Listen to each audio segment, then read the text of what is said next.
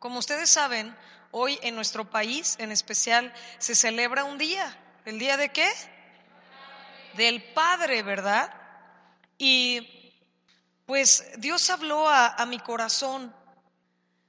Así que me pareció en este día muy importante y muy conveniente hablarte de nuestro Padre Dios, del Padre Celestial que muy por encima de lo humano, nosotros podemos poner nuestros ojos en Él y darnos cuenta cómo es el Padre perfecto.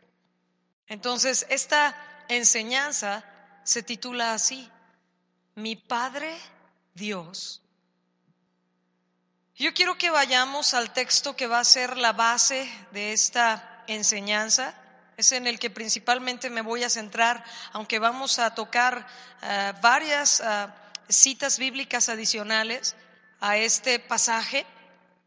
Pero este es el texto bíblico central de la enseñanza del día de hoy, mi Padre Dios. Primera de Juan capítulo 3, versículo 1.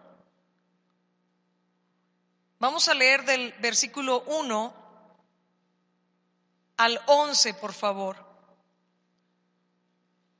para que sepamos bien de qué vamos a estar hablando y después voy a estar tocando específicamente varios aspectos.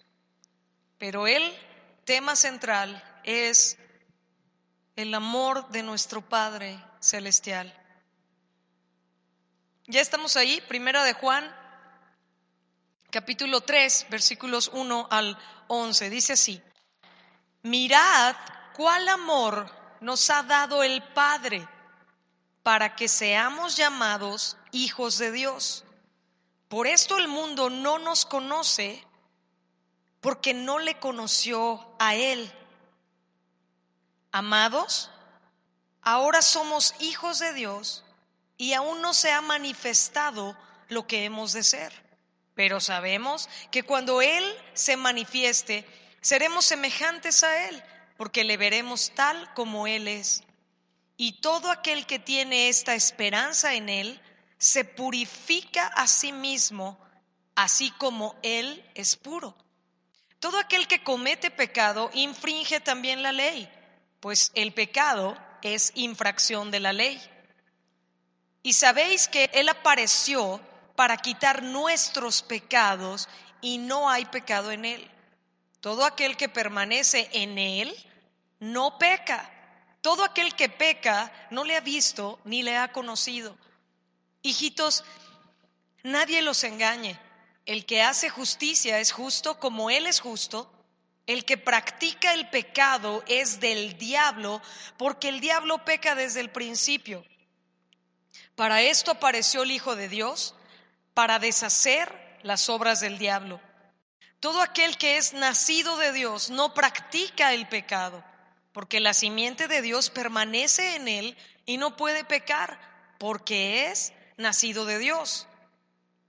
En esto se manifiestan los hijos de Dios y los hijos del diablo. Todo aquel que no hace justicia y que no ama a su hermano no es de Dios, porque éste es el mensaje que habéis oído desde el principio, que nos amemos unos a otros. Ahora, fíjate muy bien, antes de entrar al, tema central de esta enseñanza, que es precisamente cómo es nuestro Padre Dios, cómo es el amor de nuestro Padre Celestial, tú y yo tenemos que tener algo muy, muy claro. Para algunos eh, se les hace muy fácil decir, ah, pues todos somos hijos de Dios. ¿Han escuchado gente así? Que dice, no, todos somos hijos de Dios. No, déjame eh, aclararte una vez más, porque ya lo hemos hablado en otras ocasiones, que no todos somos hijos de Dios. Aquí en el pasaje de Primera de Juan que acabamos de leer, está claro que hay dos tipos de personas, pero ahorita no me voy a centrar en eso. Solamente te quiero decir que no todos somos hijos de Dios. Y que no es cualquier cosa que a ti y a mí se nos haya dado el derecho, el privilegio de ser llamados hijos de Dios. Tú y yo, cuando no teníamos a Cristo, Me refiero a los que estamos seguros que hemos nacido de nuevo. A ver, levanten la mano. Los que están seguros. Ok. Tú y yo antes de haber nacido de nuevo, de haber aceptado a Jesucristo como nuestro Señor y Salvador, de habernos arrepentido de nuestros pecados, de haber creído en Cristo, ¿verdad? De haber tenido fe en su sangre para perdón de nuestros pecados, éramos igual que los demás. Y cualquier ser humano que nace, nace pecador. Todos somos pecadores. Eso ya lo hemos hablado en repetidas ocasiones, pero me parece muy importante para que tú y yo podamos comprender en una manera mayor, porque no creo que nos alcance el entendimiento para comprenderlo en totalidad, al menos no ahora, mientras que seguimos aquí en la tierra. Pero podamos comprender un poco más de este amor que nos ha dado el Padre para darnos el privilegio de ser llamados sus hijos Tienes que darte cuenta cuál era tu condición sin Cristo o cuál es tu condición actual sin Cristo si es que tú no te has arrepentido de tus pecados. Habíamos hablado hace dos domingos de Génesis capítulo 3, ¿se acuerdan? Cómo el ser humano desobedeció a Dios. Dios había dicho a Adán, de todos los árboles del huerto podrás comer, pero del árbol de la ciencia del bien y del mal no comas, porque el día que comas de él morirás. Eva fue engañada por la serpiente que sabemos que claramente tipifica a Satanás. Y después que Eva es engañada y come del fruto, le da del fruto a Adán y los dos se dan cuenta que estaban desnudos y es porque el pecado entró a sus vidas. Este pasaje en el lenguaje eh, cristiano, ¿verdad? Lo conocemos como la caída, la caída del ser humano. Porque es cuando el pecado entró a la humanidad. Janet, pero yo todavía no nacía. Ah, pero ¿sabes qué? Desde que Adán y Eva pecaron, todos los demás seres humanos que nacieron, nacen pecadores. Todos. Eso es lo que dice la escritura, que por el primer Adán entró al mundo el pecado, pero por el postrer Adán, hablando de Jesucristo, entró la salvación, el perdón de pecados, entró la justicia, porque Él fue hecho justicia de Dios.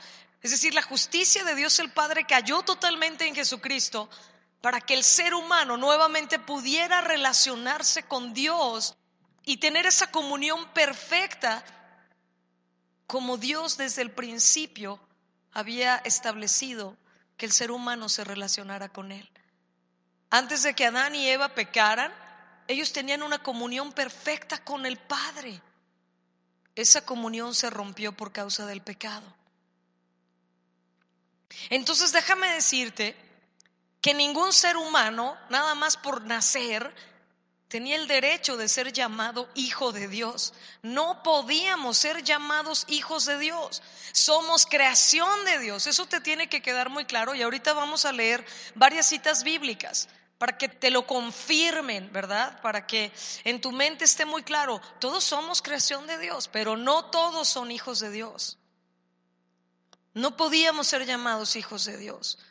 Aunque el ser humano había sido creado por Dios para tener una comunión perfecta con Él, desde que Adán y Eva pecaron, esa comunión se rompió. El ser humano es pecador y estaba muerto espiritualmente hablando. Todos los seres humanos, aunque sea un bebito muy lindo, está muerto espiritualmente hablando, es decir, nace pecador. ¿Sí me estoy explicando? Y además, después ejercemos, ¿verdad? O practicamos el pecado. Ya les he preguntado esto en otras ocasiones, pero ¿cuántos tienen hermanitos pequeños? A ver, uy, un montón de aquí.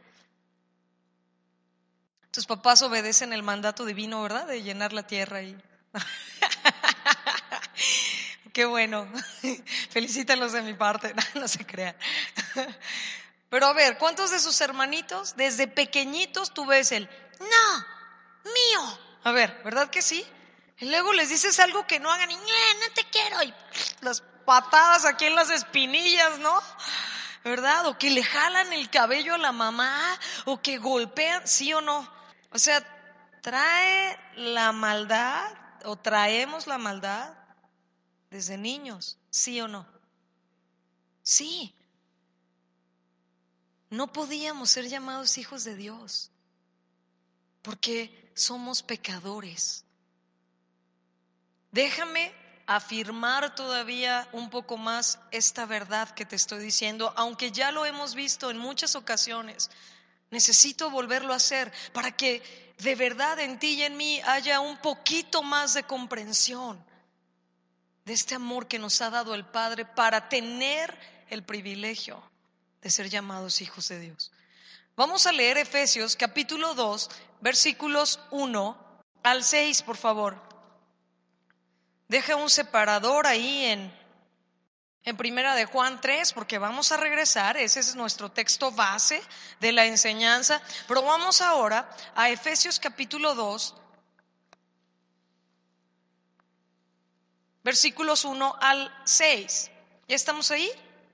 Dice, y Él, está hablando de Cristo, ¿ok? Y Él les dio vida a ustedes cuando estaban muertos en sus delitos y pecados en los cuales anduvieron en otro tiempo. Aquí está hablando a los que ya son hijos de Dios, a los que ya tienen esa nueva vida en Cristo, esa nueva naturaleza. Les está diciendo claramente el apóstol Pablo, en los cuales anduvieron en otro tiempo, fíjense cómo andábamos y cómo andan algunos ahorita, siguiendo la corriente de este mundo. Conforme al príncipe de la potestad del aire, el espíritu que ahora opera en los hijos de desobediencia, entre los cuales también todos nosotros vivimos en otro tiempo en los deseos de nuestra carne, haciendo la voluntad de la carne y de los pensamientos. ¿Y qué éramos? Fíjate lo que dice aquí claramente. Y éramos por naturaleza hijos de ira, lo mismo que los demás.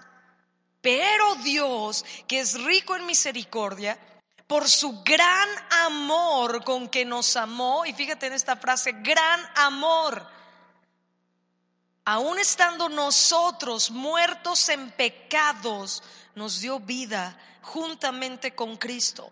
Por gracia sois salvos. Y juntamente con Él nos resucitó y asimismo nos hizo sentar en los lugares celestiales con Cristo Jesús. Estábamos como muertos en pecados. El versículo 2 dice, ¿cómo andábamos, verdad? Y el 1 dice, muertos en delitos y pecados, totalmente separados de Dios, hijos de ira, no hijos de Dios. ¿Eso sí queda claro? Vamos a leer dos citas bíblicas más. Romanos capítulo 3, versículo 23. Es una cita muy conocida por todos nosotros.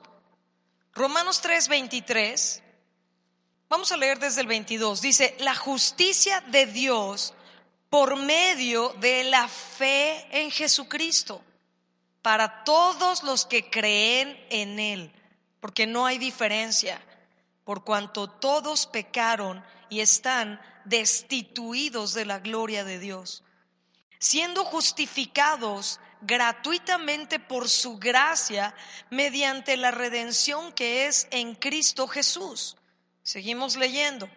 A quien Dios puso como propiciación por medio de la fe en su sangre para manifestar su justicia, a causa de haber pasado por alto en su paciencia los pecados pasados, con la mira de manifestar en este tiempo su justicia, a fin de que Él sea el justo y el que justifica al que es de la fe en Jesús.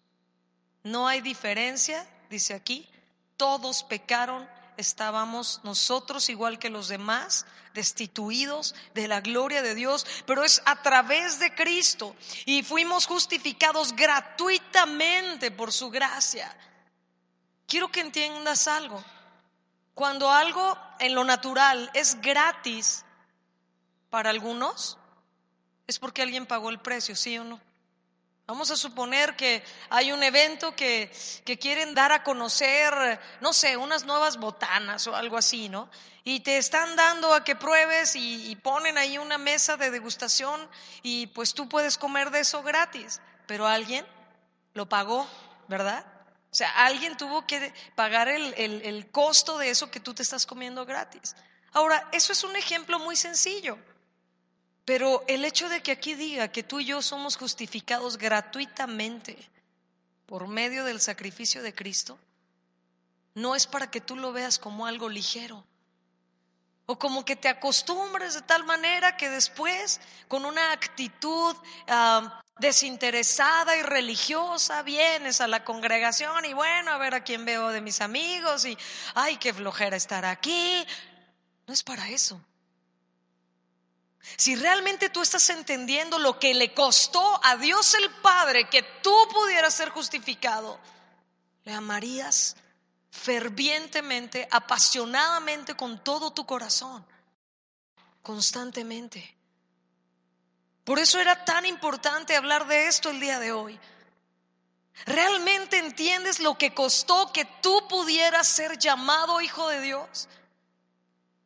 Que ahora gratuitamente, por la gracia de Dios, podamos ser justificados, es porque Jesús pagó un precio altísimo Nadie podía pagar ese precio. Era impagable el precio de nuestra maldad, el precio de nuestros pecados delante de Dios. Pero Dios, por su gran amor con que nos amó, Él nos dio a su Hijo.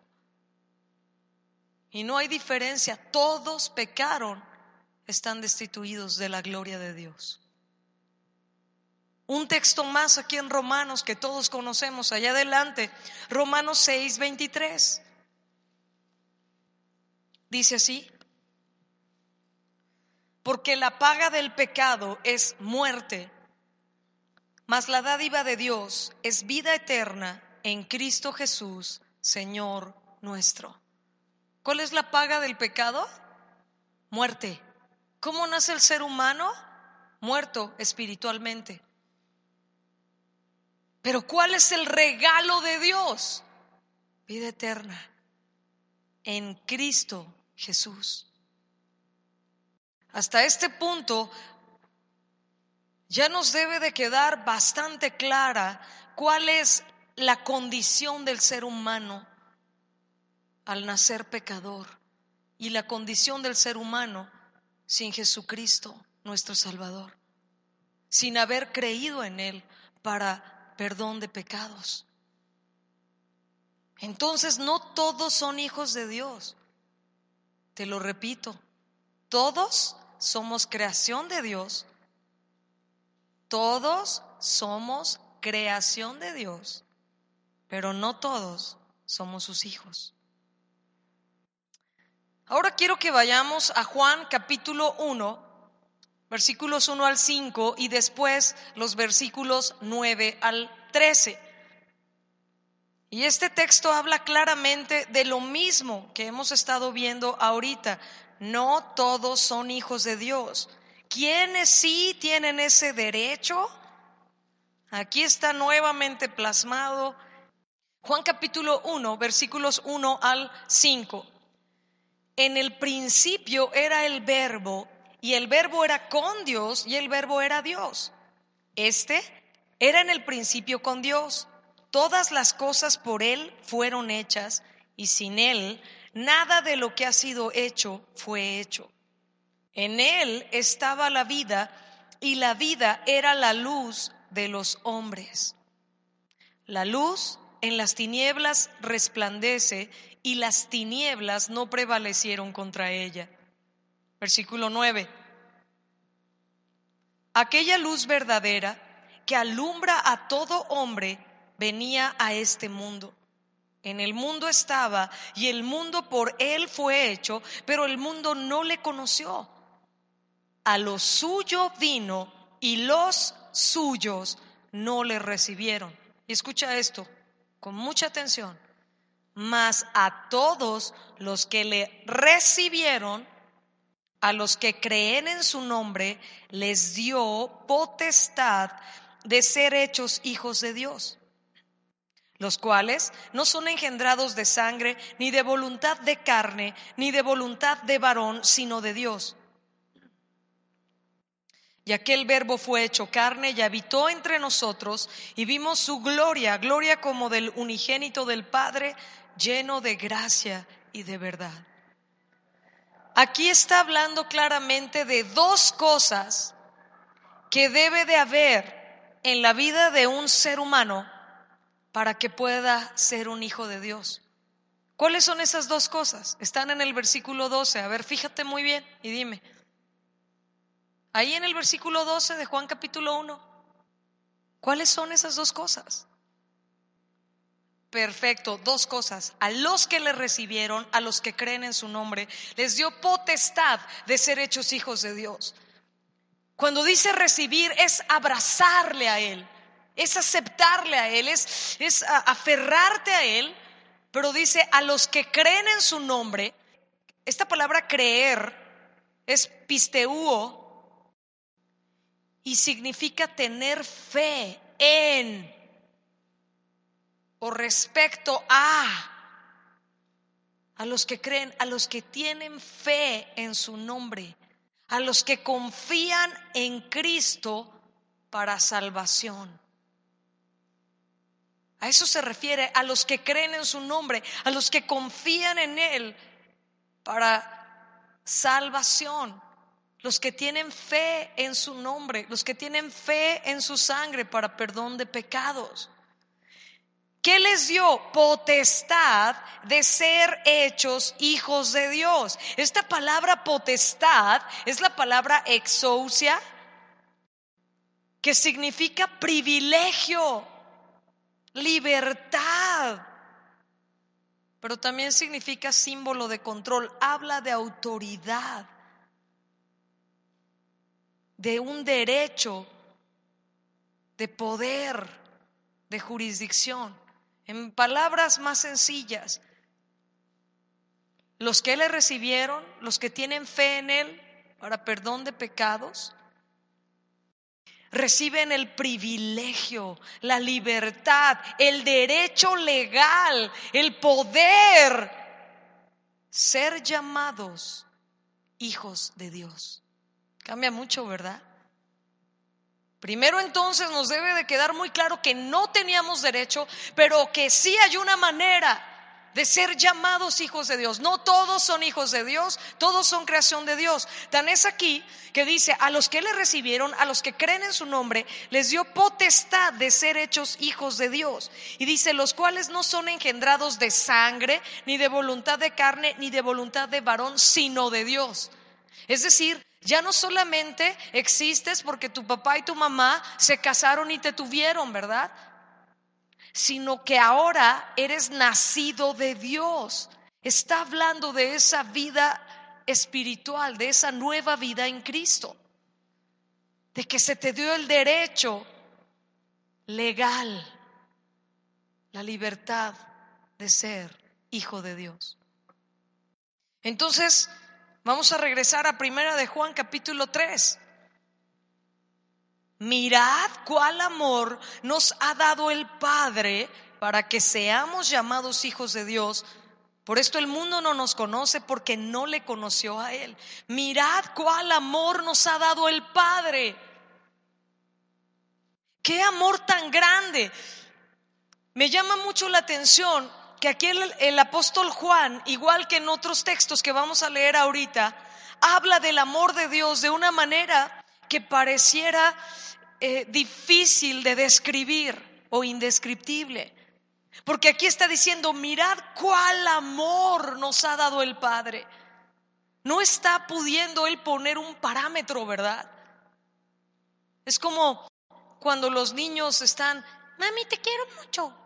Ah, sí, hijo, ¿hasta dónde me quieres? Al infinito y más allá, ¿verdad?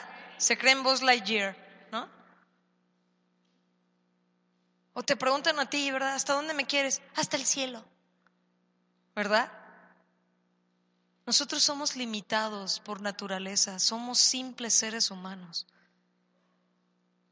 El amor de Dios, dice Efesios 3:19, que es un amor que excede todo conocimiento. Ahorita lo vamos a leer. Pero aquí está hablando el apóstol Juan, miren cuál amor la dimensión de este amor, el tipo de amor, el alcance de este amor, el efecto de este amor del Padre que nos ha dado el privilegio, el derecho, la libertad, la autoridad de ser llamados hijos de Dios, porque no te lo merecías. Vamos a ver Juan capítulo 3. El Evangelio de Juan deja una separación ahí en Primera de Juan 3 y ahora vamos a Juan capítulo 3 versículos 16 al 20. Y tú puedes leer el contexto en donde Jesús está diciendo esto. Es cuando Nicodemo, un hombre de los fariseos, un principal entre los judíos, va y busca a Jesús de noche y, empieza a preguntarle que cómo él eh, puede tener la vida eterna, que cómo puede ver el reino de Dios. Y como que a Nicodemo no le quedaba muy claro que Jesús le hubiera dicho, necesitas nacer de nuevo. Ahora nosotros lo podemos entender mucho más fácil, ¿verdad? Teniendo ya toda la Biblia escrita, de parte de Dios para nosotros. Pero aquí Nicodemo no lo entendía. Tenía que nacer de Dios, nacer del Espíritu. Juan 3, 16 al 20 dice, porque de tal manera amó Dios al mundo que ha dado a su Hijo unigénito para que todo aquel que en Él cree no se pierda, mas tenga vida eterna. Voy a hacer una pausa aquí. ¿Ves que el apóstol Juan aquí también está diciendo de tal manera? De una manera que no tiene un punto de comparación y que es difícil establecer un parámetro, ¿verdad? Para no eh, eh, cerrarlo solamente en un concepto. Y por eso aquí el apóstol está diciendo de tal manera de una manera tan grande, de una manera sacrificial. Es como Dios el Padre amó al mundo que dio a su Hijo para que todo aquel que en Él cree no se pierda, mas tenga vida eterna. Lo dio para morir en la cruz por nuestros pecados.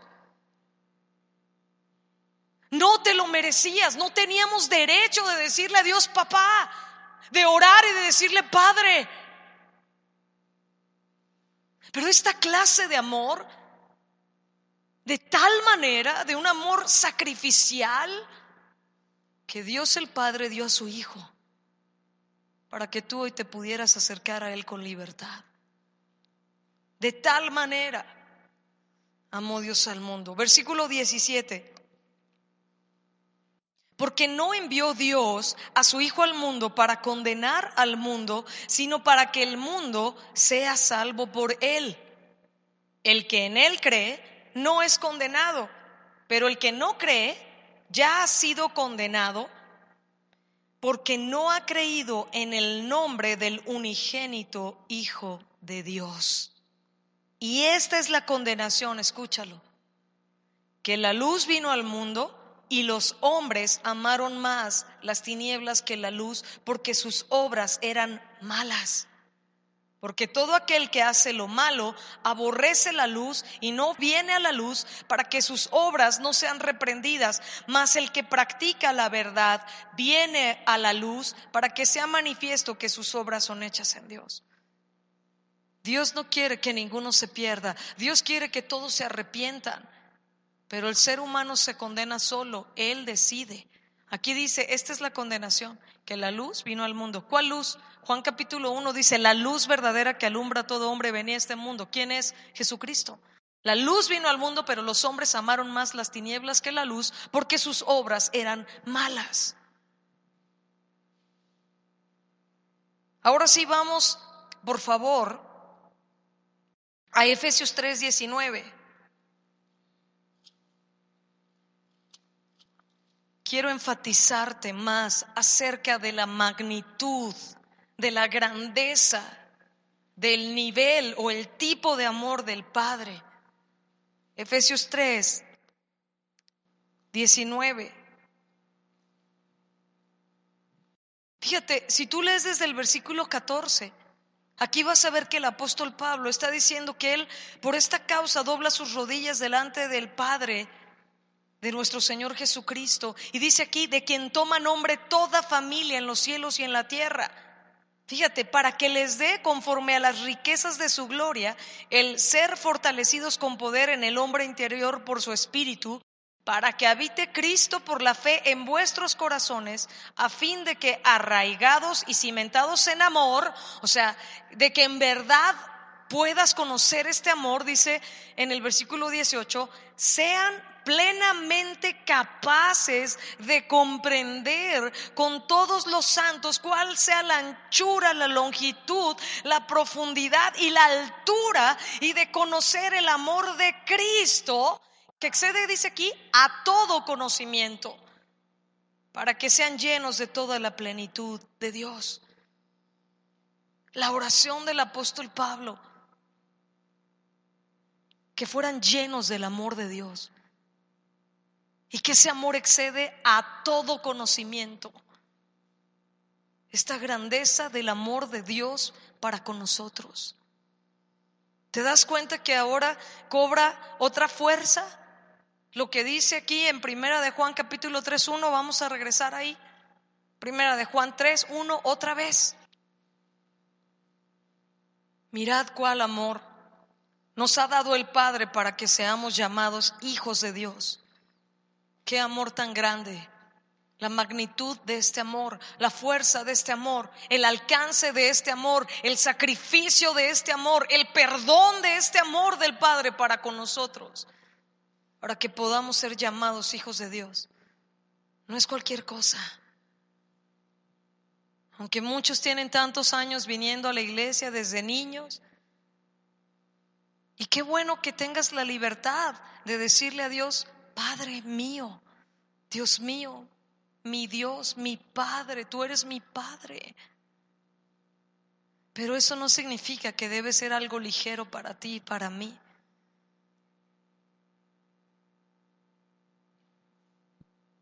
¿De verdad conoces al Padre Celestial?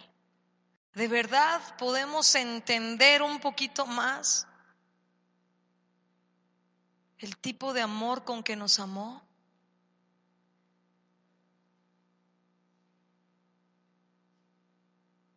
Quiero que veas lo que dice Éxodo capítulo 34, versículo 6 al 7. Porque si en verdad tú ahora eres hijo de Dios, entonces tengo que preguntarte si de verdad conoces la clase de padre que tú y yo tenemos. Éxodo 34. Hay otras citas que hablan de lo mismo, pero solamente quiero leer Éxodo 34, versículos 6 y 7 como referencia. Éxodo 34, 6 y 7.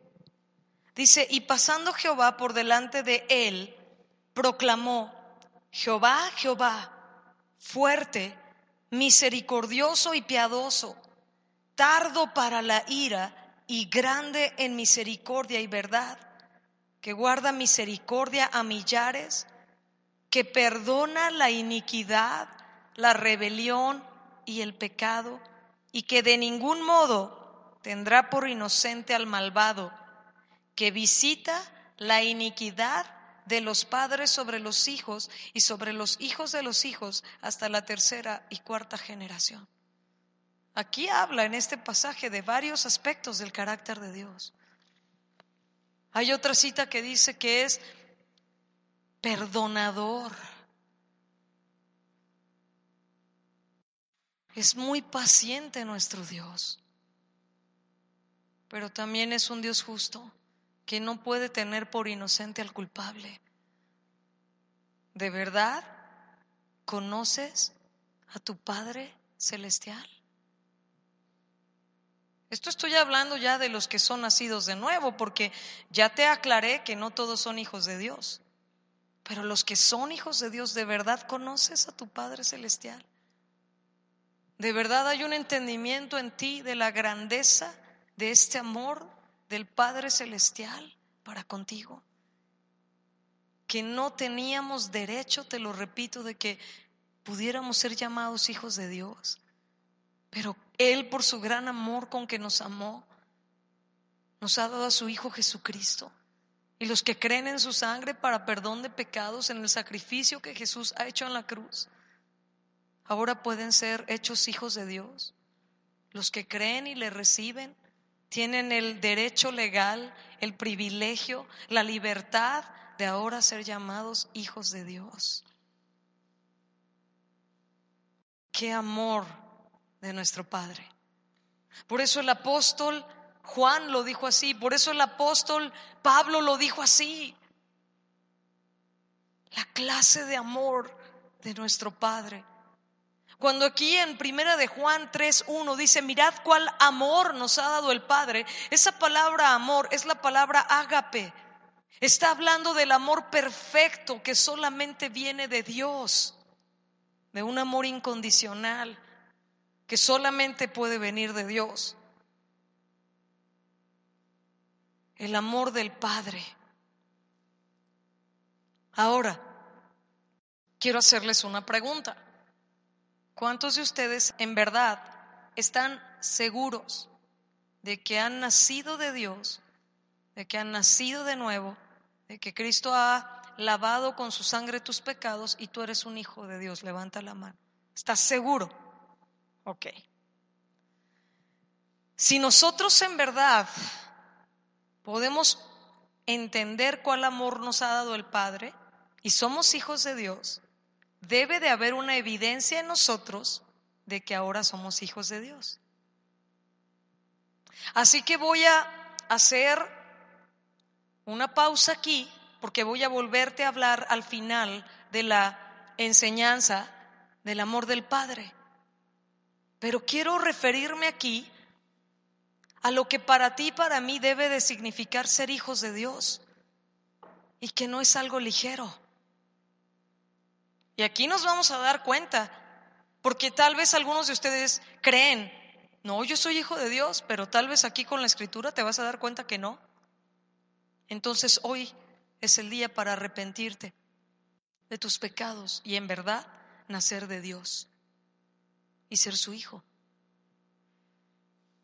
¿Qué debe significar para nosotros ser hijos de un Dios así? si en verdad estamos conociendo, entendiendo cuál amor nos ha dado el Padre para ser hechos sus hijos. Fíjate bien, versículo 2, de aquí, de primera de Juan 3, ok, versículo 2. Amados, ahora, di conmigo ahora. Bueno, los que levantaron su mano hace rato, es para ti este pasaje. Amados, ahora somos hijos de Dios ¿verdad? ¡Qué seguridad! Somos hijos de Dios. Bueno, vamos a ver si ese grito de júbilo se transforma en hechos contundentes. A ella nadie le dice, uh, ¿verdad? Amados, ahora somos hijos de Dios y aún no se ha manifestado lo que hemos de ser. Pero sabemos que cuando Él se manifieste, seremos semejantes a Él porque le veremos tal como Él es. ¿De qué está hablando aquí? De que Cristo va a venir ahora por nosotros, una segunda venida de Cristo, pero ya no va a venir a ser crucificado, Él va a venir con poder y gran gloria, dice la Escritura, y Él va a regresar por su iglesia, por su novia pura y sin mancha, y nos va a llevar para estar para siempre con Él. Esa es la esperanza que tenemos nosotros. Y aquí lo reitera. Versículo 3, y todo aquel que tiene esta esperanza en Él, es decir, que Cristo, mi Señor, mi Salvador, va a regresar por mí, se purifica a sí mismo, así como Él es puro. Todo aquel que comete pecado infringe también la ley, pues el pecado es infracción de la ley.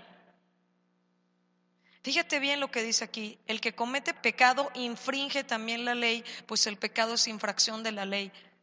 Si tú te vas a algunas de las palabras en el original de ese versículo, no habla solamente de que, bueno, creo en la ley de Dios, pero sin querer quebranté uno de los mandamientos de la ley. No, ahí habla de una actitud en el corazón del ser humano, decir, ni me importa la ley de Dios, ni me importa que exista o no exista, o sea, yo voy a hacer lo que a mí se me da mi gana, en otras palabras, ¿no? Todo aquel que comete pecado infringe también la ley, pues el pecado es infracción de la ley. Y saben que Él, está hablando de Cristo, apareció para quitar nuestros pecados. Y no hay pecado en Él. Todo aquel que permanece en Él, ¿en quién? En Cristo. Eso está claro, ¿verdad? No peca. Dile al de al lado, el que está en Cristo no peca. Vamos a seguir leyendo. Todo aquel que peca no le ha visto ni le ha conocido.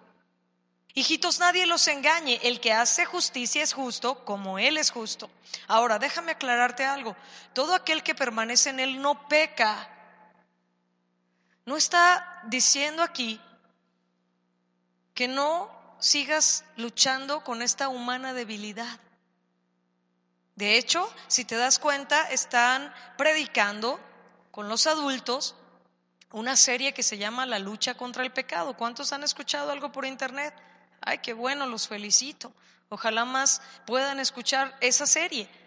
Pero refiriéndome a esto, te recomiendo el tema que eh, recientemente dio nuestro pastor Chuyo Olivares, donde habló de la lucha contra el pecado. Y aquí cuando dice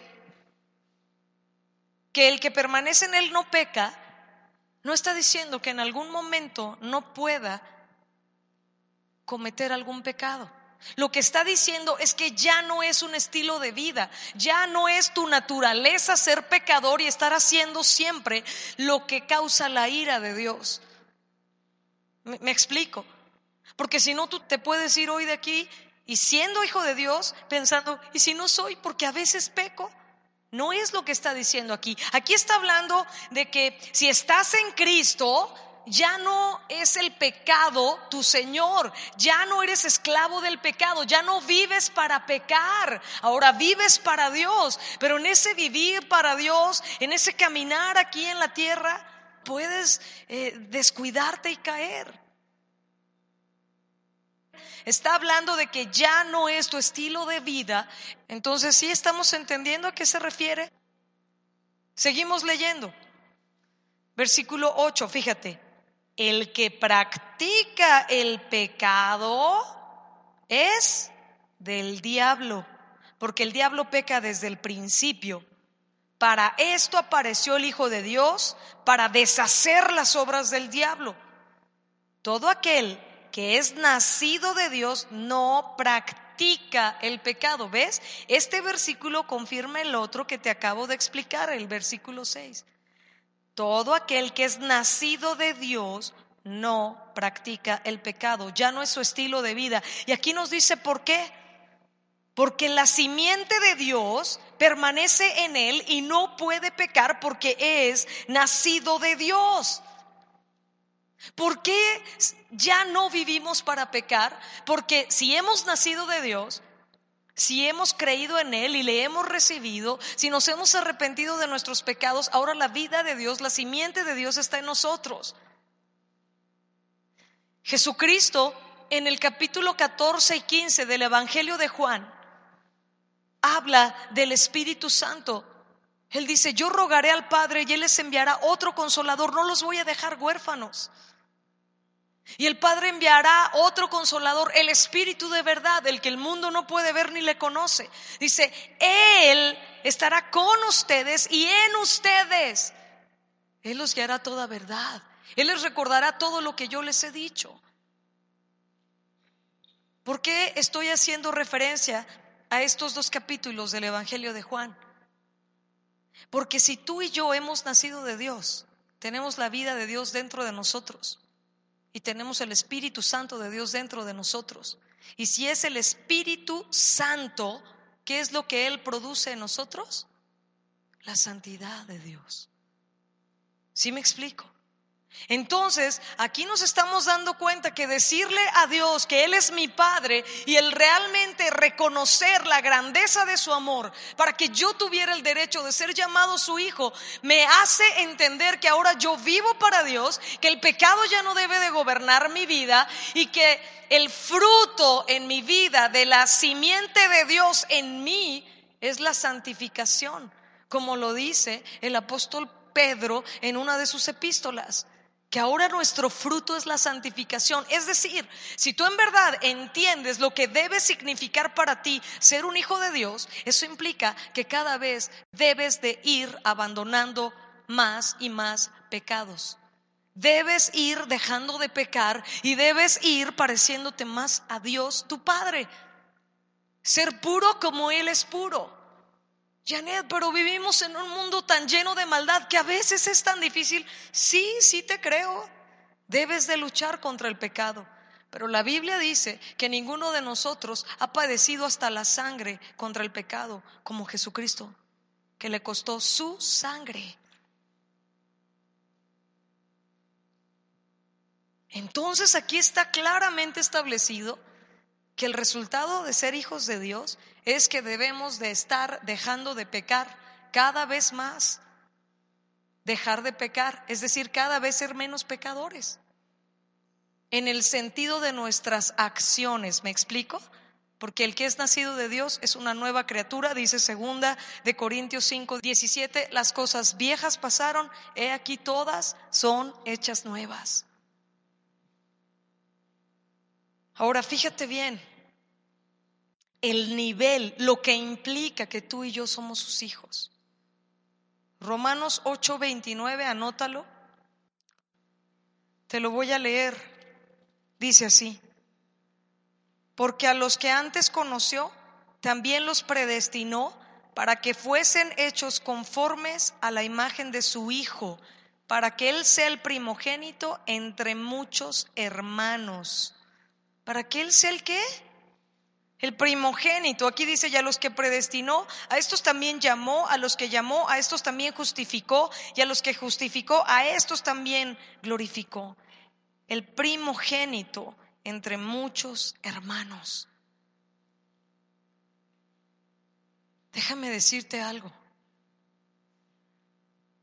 El mismo lugar de dignidad como hijo que tiene Jesús delante del Padre ese lugar de dignidad que Dios el Padre nos ha dado a los que hemos creído en Jesucristo, en su sacrificio.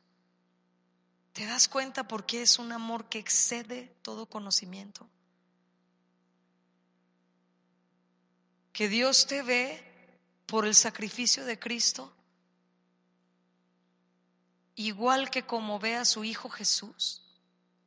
Eso está impresionante, ¿no?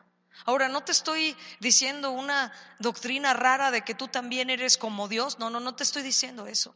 Te estoy hablando del lugar que Dios te ha dado de ser su hijo al mismo nivel que su hijo Jesús, porque Él es el que justifica, Él es el que nos ha justificado delante del Padre, nos hizo justos, tan justos como Jesús. ¿Te das cuenta lo maravillosa que es la salvación tan grande que tú y yo hemos recibido? Y que esto no es algo ligero y que por eso los que en verdad entendemos un poquito más, vivimos apasionados de Dios, sirviéndole, llamándole con todo el corazón. Porque no éramos dignos de acercarnos a Él, porque no éramos dignos de ser llamados hijos de Dios. Pero Dios el Padre, con el gran amor que nos amó, nos ha dado este lugar de dignidad y nos hace justos como su Hijo Jesucristo. ¡Wow! Qué gran salvación, qué gran perdón, qué gran amor de mi Padre Dios para conmigo. Entonces no debería de ser algo ligero. El que realmente entiende esto no viene a una reunión aquí a la congregación y está todo apático en la alabanza, en la adoración, ¿verdad? Con los brazos cruzados o con unos audífonos ahí escuchando otra cosa. Viene y está metido con Dios y levanta sus manos con gratitud y le dice, ahora tú eres mi padre, soy tu hijo, no me lo merecía. Pero por el sacrificio de Jesús me puedo acercar a ti con esta confianza. Es lo que dice la escritura. Acercaos pues con esta confianza al trono de gracia. Como que cobra otra fuerza ahora, ¿verdad? El amor del Padre que dio a su Hijo para hacernos justos, igual que Jesús. Igual que Jesús que nunca pecó, por eso es que el resultado de esa nueva vida, de que si en verdad tú y yo somos hijos de Dios, no podemos estar siendo ligeros con el pecado. Porque costó la sangre de Jesús que tus pecados fueran pagados en esa cruz. Y no podemos ser ligeros al respecto. ¿Entiendes un poquito más, joven, señorita? La grandeza del amor del Padre Celestial para con nosotros. Ahora tenemos la vida de Dios en nosotros, tenemos su Espíritu Santo. Jesús es el primogénito entre muchos hermanos. Pero déjame decirte una cosa más respecto de ser hijos. Yo te dije que había dos tipos de personas en este mundo y aquí está claramente establecido. Fíjate bien. Versículo 9, todo aquel que es nacido de Dios no practica el pecado, porque la simiente de Dios permanece en él y no puede pecar porque es nacido de Dios. Versículo 10. En esto se manifiestan los hijos de Dios y los hijos del diablo. Todo aquel que no hace justicia y que no ama a su hermano no es de Dios porque este es el mensaje que habéis oído desde el principio, que nos amemos unos a otros. Y después empieza a explicar aquí el apóstol Juan en el versículo 12 de Caín, que era del maligno. ¿Y qué hizo Caín? Todos saben esa historia. ¿Qué hizo? Mató a su hermano. Ahora, tal vez para algunas personas y para algunos adolescentes que están aquí o los que lo van a escuchar por internet, se van a sentir ofendidos de que les digamos que hay unos que son hijos de Dios y hay otros que son hijos del diablo. Y tal vez se van a poner como en otro texto de la escritura cuando Jesús estaba hablando con los judíos. Ah, nosotros somos hijos de Dios y que no sé qué. Pero hay una evidencia, sí o no, de que alguien es hijo de Dios. ¿Eh? El que practica el pecado es del diablo. Punto. No hay nada que sea confuso en ese texto, no, lo acabamos de leer.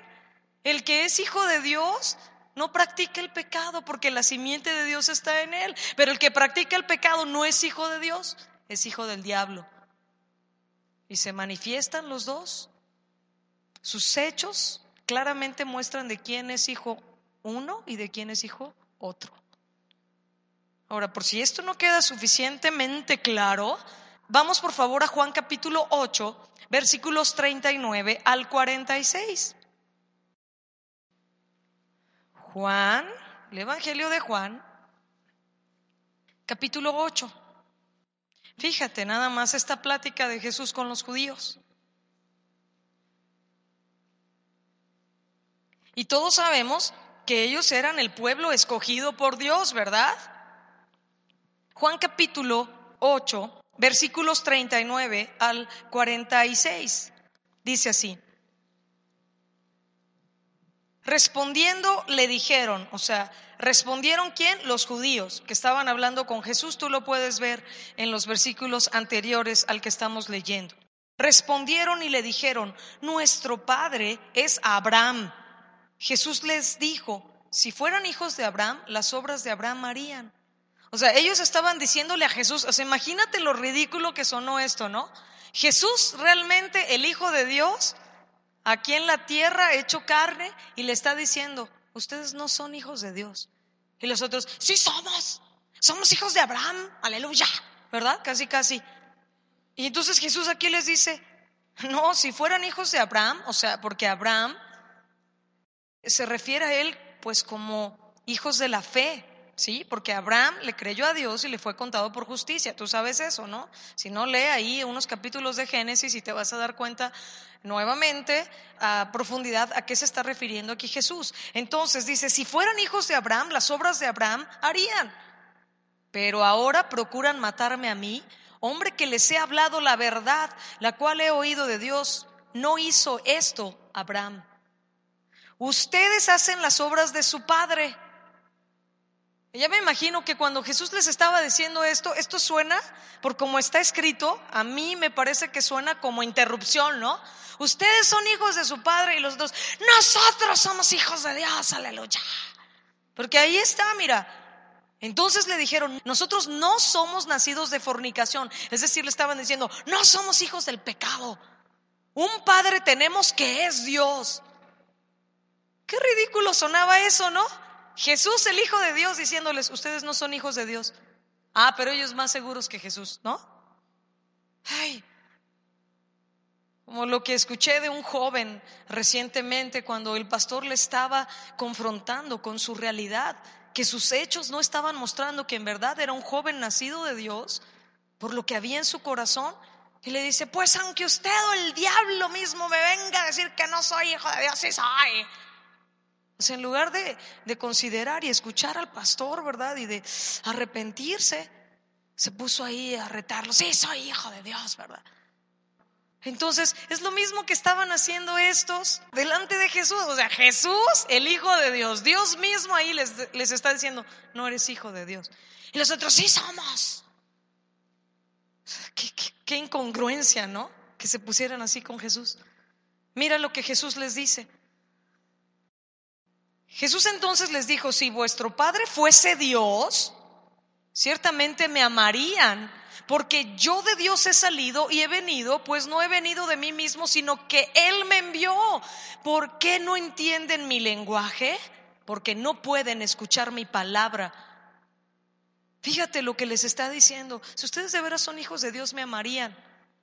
Esto es otro de los principios que podemos tomar. Si aquí hay algún adolescente que sus padres lo traen a fuerza porque ellos consideran que es lo mejor para ti y tienes esa actitud allá en la alabanza de, ¿verdad? Y aquí, allá que se acabe, a esta chava predica bien largo, y porque mis papás me traen aquí, ya me quiero ir, y que quién sabe qué. Ah, bueno, aquí Jesús les dice, si ustedes fueran hijos de Dios, me amarían. Hola. Si hay alguien aquí con esa actitud, deberías entonces de verdad preguntarte, ¿soy hijo de Dios? Porque un resultado natural es que amas a Dios, es que amas su palabra, es que amas su presencia. Aquí lo vamos a ver otra vez en otro eh, versículo lo que Jesús les dice, pero fíjate en esto, versículo 44. Ustedes son de su padre el diablo y los deseos de su padre quieren hacer. Él ha sido homicida desde el principio y no ha permanecido en la verdad porque no hay verdad en él.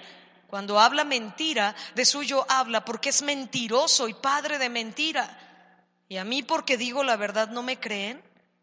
¿Quién de ustedes me redarguye de pecado? Pues si digo la verdad, ¿por qué ustedes no me creen? Escucha esto. El que es de Dios, las palabras de Dios oye. Por esto no las oyen ustedes porque no son de Dios. ¿Dios es claro en hablarnos? Sí o no. Aquí está muy claro. Y primero de Juan capítulo 3, ¿verdad? Por eso el apóstol Juan lo tenía muy claro porque escuchó a Jesús decirles esto. Ustedes son hijos de su padre el diablo. Hay solo dos tipos de personas en este mundo, los hijos de Dios y los hijos del diablo. Y si tú no eres hijo de Dios, por default quieras o no quieras, eres del otro grupo, de los hijos del diablo. Y ya sabes quién es tu padre y hacia dónde te va a dirigir. Hacia el infierno porque él se va a ir al infierno para siempre. Y es Satanás el que quiere llevarse a muchos seres humanos con él. Pero no es la voluntad de Dios que alguno se pierda. Él quiere que, que todos procedan al arrepentimiento, pero cada quien decide. Ahora quiero regresar nuevamente entonces a Primera de Juan capítulo 3 para terminar con el tema central. Mirad cuál amor nos ha dado el Padre para que seamos llamados hijos de Dios. Mi Padre Dios. Los que sí hemos nacido de Dios, los que tenemos una nueva naturaleza, como dice segunda de Corintios capítulo 5, 17, el que está en Cristo, nueva criatura es, las cosas viejas pasaron, todas son hechas nuevas. Los que somos hijos de Dios, tengo que preguntarte algo. En primer lugar, si realmente eres su hijo, ¿cómo está tu relación con Él? ¿De verdad tienes esa libertad de hablar con Dios, tu Padre? ¿O sabes que has estado desobedeciéndole, que hay pecados ocultos, que hay rebeldía en tu corazón y que no has venido hacia Él en arrepentimiento. Estoy hablando a los que en verdad son hijos de Dios. Quiero decirte algo. No hay pecado tan grande que Dios no pueda perdonar, porque ya lo pagó la sangre de Jesucristo. La deuda impagable, hubo quien la pagara. Y para nosotros es gratuito, es por su gracia. Y por la fe en su sangre tenemos perdón de pecados. Pero de verdad valoras lo que es ser hijo de Dios. De verdad, ahorita ya podemos entender un poquito más lo que significa decirle a Dios, eres mi Padre, porque no lo merecíamos. Y con esta libertad te puedes acercar a Él. Costó la sangre de Cristo, joven señorita, que tú en cualquier momento puedes simplemente donde estés cerrar los ojos y empezar a hablar con Dios, si eres su hijo, y saber que Él te escucha, y saber que puedes entrar al mismo lugar santísimo, celestial, por la sangre de Cristo, la misma presencia de Dios. ¿Sabes qué? Si de verdad entiendes un poquito más, porque creo que nos falta capacidad para comprender un amor tan grande, pero si en verdad hoy, a través de la exposición de la palabra de Dios a tu vida, puedes entender un poquito más, tú y yo tenemos que ser jóvenes, hombres y mujeres apasionados de Dios, que le amemos con todo el corazón, que de verdad el fruto de nuestra vida como hijos de Él sea dejar de pecar, pecar menos cada vez, porque Él es nuestro Padre. Y costó mucho poder ser llamados hijos de Dios. ¿Cómo está tu relación con tu Padre Celestial? Y lo segundo que te quiero preguntar, si tú eres hijo de Dios, ¿realmente conoces cómo es tu Padre Dios? ¿Realmente conoces su carácter? como lo que te leí en Éxodo 34, que Él es fuerte, grande, poderoso, misericordioso, tardo para la ira, grande en misericordia. Si realmente lo conoces, escucha esto, es muy importante lo que te voy a decir. Si tú de verdad conoces a tu Padre Celestial, entonces eso va a determinar la manera que tú te relacionas con Él y en el futuro a ustedes les digo en el futuro, si estuviera predicando con adultos les diría en el presente, ¿verdad? Pero para ti, en el futuro, cuando Dios te permita casarte y tener hijos, tú vas a poder mostrarle a tus hijos, seas hombre o mujer, el corazón de Dios. ¿Me explico? Realmente conocer el amor de tu Padre Celestial tiene que afirmar tu vida para relacionarte con Él con libertad, pero para manifestarle a los tuyos el carácter de Él. Yo no sé cuál sea tu caso, joven y señorita. Muchos de ustedes aquí tienen padres que en verdad son ejemplares, hombres y mujeres de Dios. Tienes un buen ejemplo en tu hogar, pero aún así no dejan de ser humanos y el amor de tu Padre Celestial está muy por encima del amor humano. Es el amor de Dios entre nosotros lo que hace la diferencia. ¿Me explico? Pero los que tienen un buen ejemplo en su casa, pues no tienen un conflicto de decir, ah, Dios es mi Padre, porque quizás, ¿saben? Han tenido un Padre que les ama, que los escucha, que suple sus necesidades, que se preocupa por ellos. ¿Sabes qué? Agradecele a Dios por eso y honra a tus padres y respétalos y, y, felicítalos y, y celébralos, no nada más el día de hoy, porque aquí en México se celebra el Día del Padre, sino de verdad, con tus hechos, honra a tus padres. Qué bueno que has sido bendecido por unos padres así, pero habemos otros que no tuvimos esa historia. Y hay algunos de ustedes que traen unas historias muy difíciles y dolorosas. Y que sus padres que no conocían a Cristo han cometido errores terribles. Y que quizás en tu mente el concepto de padre está distorsionado. Y tú no te alcanzas a dar cuenta que eso puede estarte estorbando para relacionarte con tu Padre Dios como debes de relacionarte con la libertad que debemos de tener de ser sus hijos cuando hemos sido lavados por la sangre de Cristo de nuestros pecados. Yo sé que ya me han escuchado contar esto en otras ocasiones, pero creo que debo de contártelo. Pero yo tuve un hogar muy difícil y nosotros, eh, mis hermanos y yo, vimos cosas muy violentas de parte de mi padre hacia mi mamá y hacia nosotros. Y no sé si quizás eh, algún día mi papá va a poder escuchar alguna de estas predicaciones, ¿verdad? Yo no quiero deshonrarlo. Yo le amo a él y lo respeto. Y sigo orando porque él conozca de Dios. Pero esta es la verdad. Él era un hombre muy violento. Él creía que estaba haciendo lo mejor en ser así, tan estricto con nosotros. Pero yo vi cosas muy difíciles en mi hogar. Yo vi como mi papá con un cinturón golpeaba a mi mamá desde la cara hasta todo el cuerpo y hasta los pies. Como con un rifle le dislocó la mandíbula.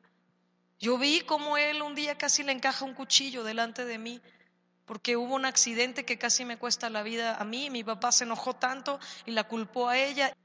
Yo vi cosas muy duras en mi hogar.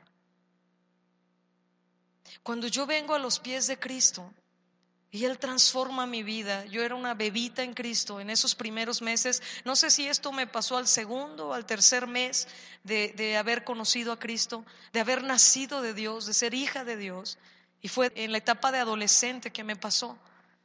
Pero yo recuerdo claramente que yo buscaba a Dios con todo mi corazón. Yo me la pasaba horas en la presencia de Dios y leyendo y leyendo la Biblia y preguntándole y preguntándole a la persona que me empezó a disipular a mí. ¿Saben? Mi pasión por Dios desde entonces era tan grande que yo sola aprendí a tocar la guitarra porque le quería cantar a Él a solas. Yo nunca pensé cantar en público, ni quería ni me interesaba, pero por amor a Él yo empecé a aprender a tocar porque le decía, yo te quiero cantar a solas como esa gente te canta, pero entre tú y yo. Yo amaba a Dios desde entonces con todo mi corazón, pero no me daba cuenta que mi concepto distorsionado por todo el dolor que yo había vivido al lado de mi padre me estaba estorbando para relacionarme con libertad con mi Padre Dios. Y sabes, tengo claro en mi mente ese día, aunque han pasado ya casi 26 años. Yo estaba de rodillas en mi cuarto, la puerta cerrada.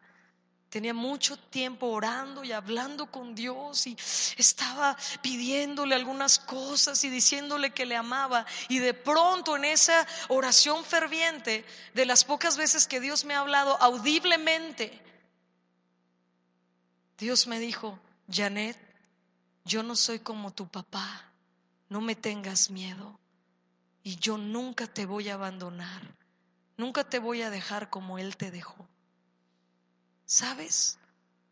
Fue impresionante eso para mí, porque mi Padre Dios sí sabía cómo estaba yo de lastimada y que mis conceptos, porque mi parámetro en, en lo natural de mi Padre no era el mejor aunque entiendo que él no conocía a Dios y él trató de hacerlo mejor. Por eso no lo juzgo, lo he perdonado y lo amo y lo respeto. Pero ¿sabes qué? En ese momento que Dios me habló, es como si pasó en, milésimas de segundo por mi mente un montón de imágenes de, de todo ese dolor, de las agresiones que Él hizo con mi mamá, con nosotros, ¿verdad? Y no lo estoy platicando nada más para conmoverte y, que, y hacerte llorar. No, te estoy hablando de la realidad, de que los que no hemos tenido la oportunidad de tener un hogar así, tenemos la oportunidad de ser transformados si en verdad conocemos al Padre Celestial, si en verdad entendemos la magnitud de su amor y que ahora somos sus hijos. Esa es la razón solamente por la que te estoy compartiendo esto. Pero te digo una última cosa, de esas que pasaron por mi mente, yo empecé a llorar, yo no sé cuántas horas duré a solas con Dios hablando, perdonando y Dios sanando mi corazón. Nunca volví a ser la misma. Desde entonces tengo la misma libertad de hablar con mi Padre Dios, de adorarle a solas, de pasar tiempos maravillosos con Él porque sé que me ama y que me perdonó y que me dio una nueva vida. Y para mí Él es lo más grande que yo tengo en la vida. Haberme encontrado en verdad con Él me hizo amarle sobre todas las cosas y vivir para Él con todo mi ser y con toda mi fuerza y haberle rendido toda mi juventud hasta el día de hoy. Yo le tenía miedo a Dios igual que le tenía miedo a mi papá. Ahora, esto que te cuento ya no tiene nada que ver conmigo, lo platico como si fuera la historia de alguien que estuvo muy cerca de mí, pero ya no tiene nada que ver conmigo. Porque mi Padre Dios, el Padre perfecto, me hizo entender cómo deberían de ser las cosas. Me perdonó a mí y con el mismo perdón que Él me dio, yo he perdonado a mis padres, perdoné a mi papá. Y como te digo, lo amo y lo respeto. Y constantemente estoy orando por Él, por su salvación. Pero cuando Dios me enseñó su corazón, cuando me hizo entender cómo Él era, fíjate, ¿cuántos de ustedes como adolescentes hay cosas que a ti te están causando una lucha muy fuerte, pero que tú sabes que si se lo dices a alguien, suenas como muy tonto, ¿verdad? Dices, no, pues esta es una tontería. ¿Quién le ha pasado? Todos casi levantaron la mano, ¿verdad que sí? Te voy a decir algo que en esa comunión íntima con Dios el Señor me habló. Había algo que a mí me estaba afectando y que la verdad yo decía, pero esta es una tontería, ni para qué molesto a nadie para decirle. Y Dios me habló y me dijo, oye, ¿esto te duele? Y yo, sí, Señor. ¿Y por qué no lo habías hablado conmigo? Porque me daba vergüenza, porque es tonto, es ridículo. Y me dijo, pero te afecta. Y yo, sí, sí me afecta. Y Dios me dijo, nunca va a ser algo tonto, ridículo para mí, lo que a ti te afecte. Tú tienes que aprender a tener confianza en mí. Yo soy el que realmente te puede ayudar. Y sabes, desde que Dios me dijo eso, yo todo lo hablo con Dios, todo. Y una de las características de los hijos de Dios es que podemos también escuchar claramente la voz de Dios. Jesús dijo, mis ovejas oyen mi voz y me siguen. Quiero terminar entonces con esto. ¿Realmente conoces a tu Padre Celestial? ¿Realmente sabes cómo Él es amoroso, paciente, misericordioso, tardo para la ira, grande en misericordia, bueno, perdonador? Todo eso es lo que te va a formar a ti el carácter para el día de mañana que tú te cases, el tipo de papá o de mamá que vas a ser si realmente le conoces a Él, esto implica cómo te relacionas con Él, pero cómo vas a ser tú con tus hijos. Me basta con decirte esto. ¿Cuántos de ustedes que han fallado en algo que de todo corazón le has pedido perdón a tus papás? Y, sabes que te está costando trabajo superar eso. Cuando fallas en eso otra vez o en otra cosa, les han sacado el historial, ¿verdad?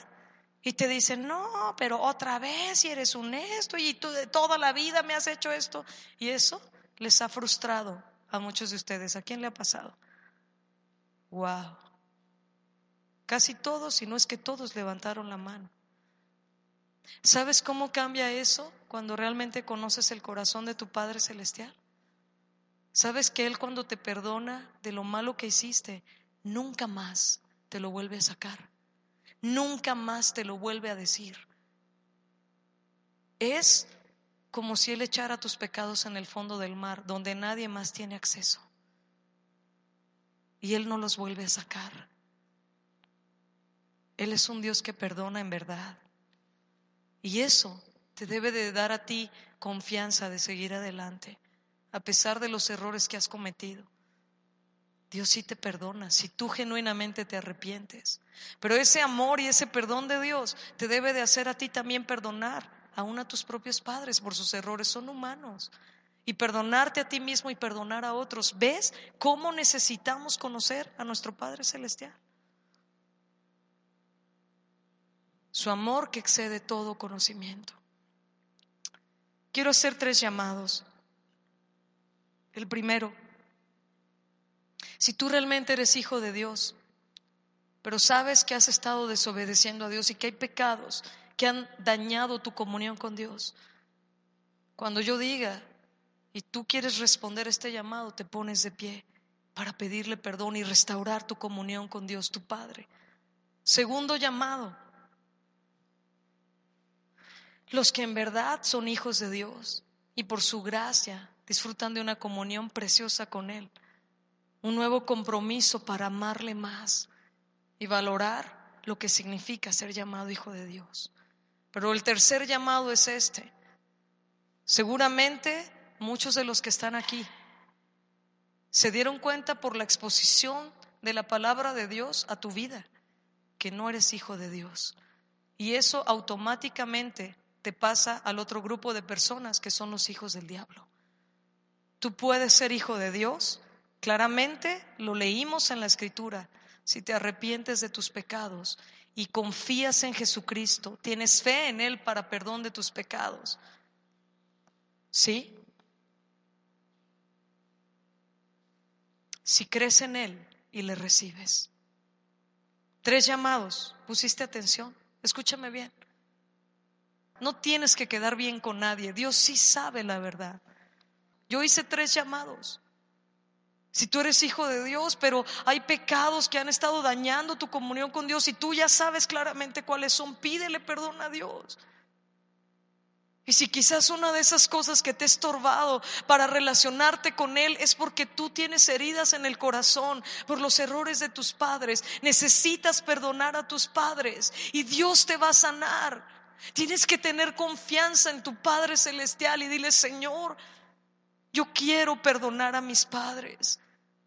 Perdóname por juzgarlos. Pídele perdón. Dile, sana mi corazón. Yo quiero relacionarme contigo con libertad. Y si tú eres el tercer llamado que yo hice, y sabes que hasta el día de hoy no eras hijo de Dios, sino hijo del diablo, la manera de ser hijo de Dios es arrepentirte de tus pecados y creer en Jesucristo para perdón de tus pecados. Esta es la condenación que la luz vino al mundo y los hombres amaron más las tinieblas que la luz, porque sus obras eran malas. Pero a los que le recibieron, a los que creen en su nombre, Dios les dio potestad, les dio el privilegio, les dio el derecho legal la autoridad de ser llamados hijos de Dios.